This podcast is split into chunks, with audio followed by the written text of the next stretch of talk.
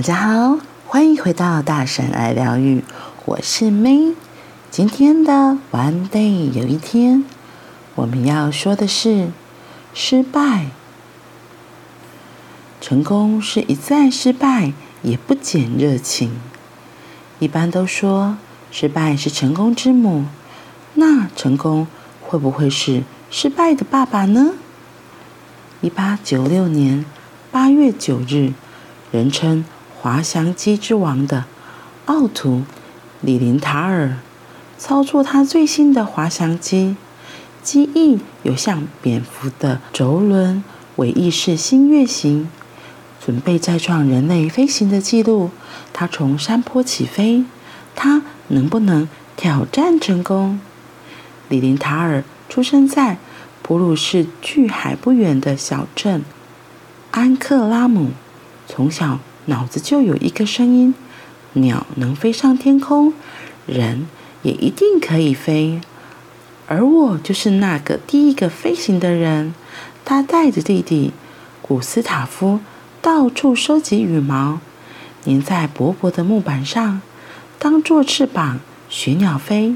一次、两次、三次都失败，但他的梦从来没有破灭。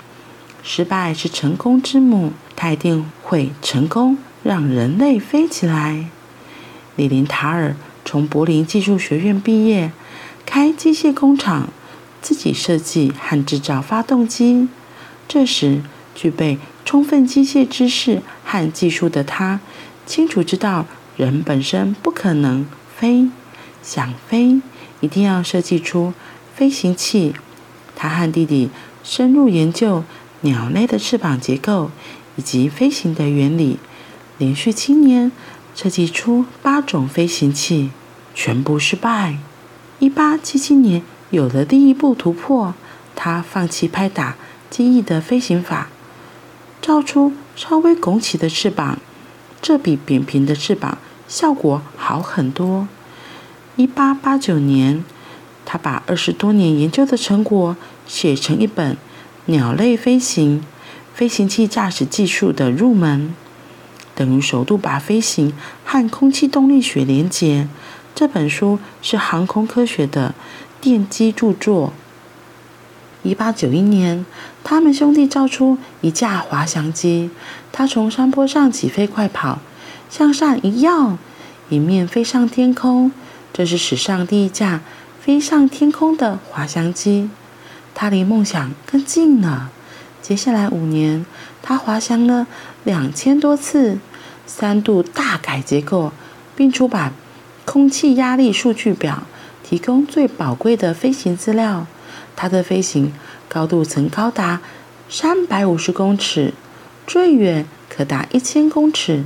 他名满天下，全世界都在等他带领人类飞上天空。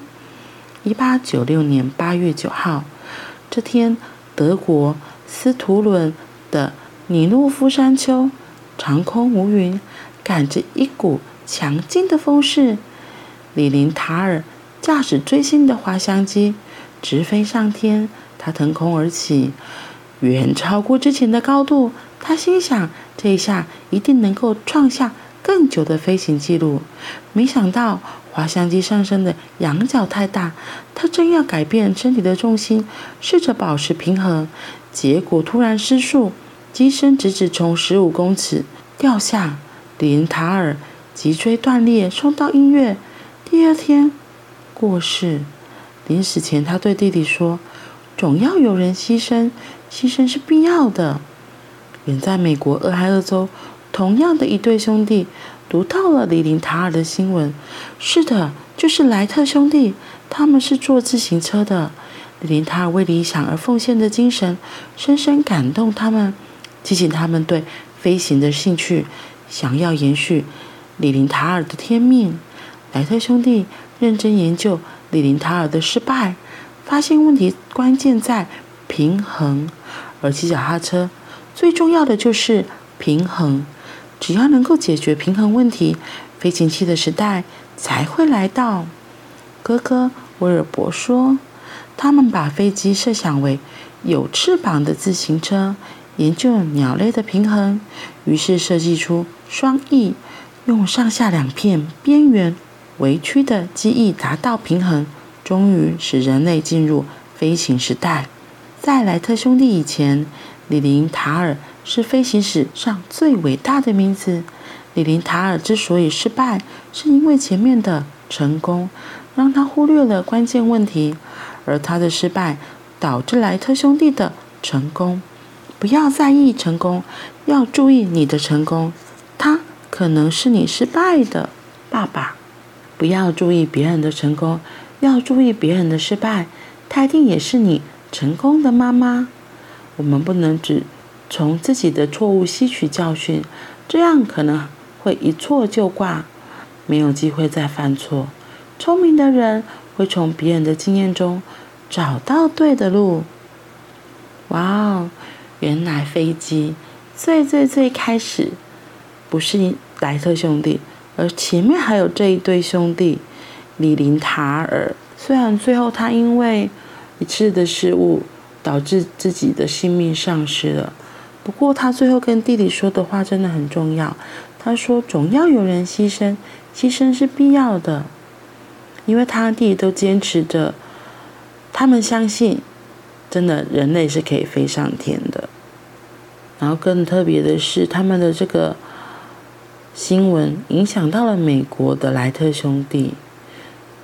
这样子的热情热心，让莱特兄弟也好奇，那到底是可以怎么样让人真的可以飞起来？他们发现平衡是最重要的，所以他们就做了第一艘可以维持平衡的飞机，然后他。利用脚踏车这样加速前进，让人类可以在天空上飞了。我觉得后面的提醒很重要。他说：“不要注意别人的成功，要注意别人的失败。他一定也是你成功的妈妈，成功的妈妈。因为我们以前不是都常说失败为成功之母？对，那成功会不会是失败的爸爸呢？嗯，我觉得。”前辈他们用他们的生命历程来告诉我们哪一条路可以走，然后提醒我们。重点是我们真的也可以看他们的一些过程，然后自己可以微调，说哦，那我可以怎么做，或许会更好。这些前人的经验是可以拿来让我们借鉴，然后提醒的。毕竟他们就是嗯、已经。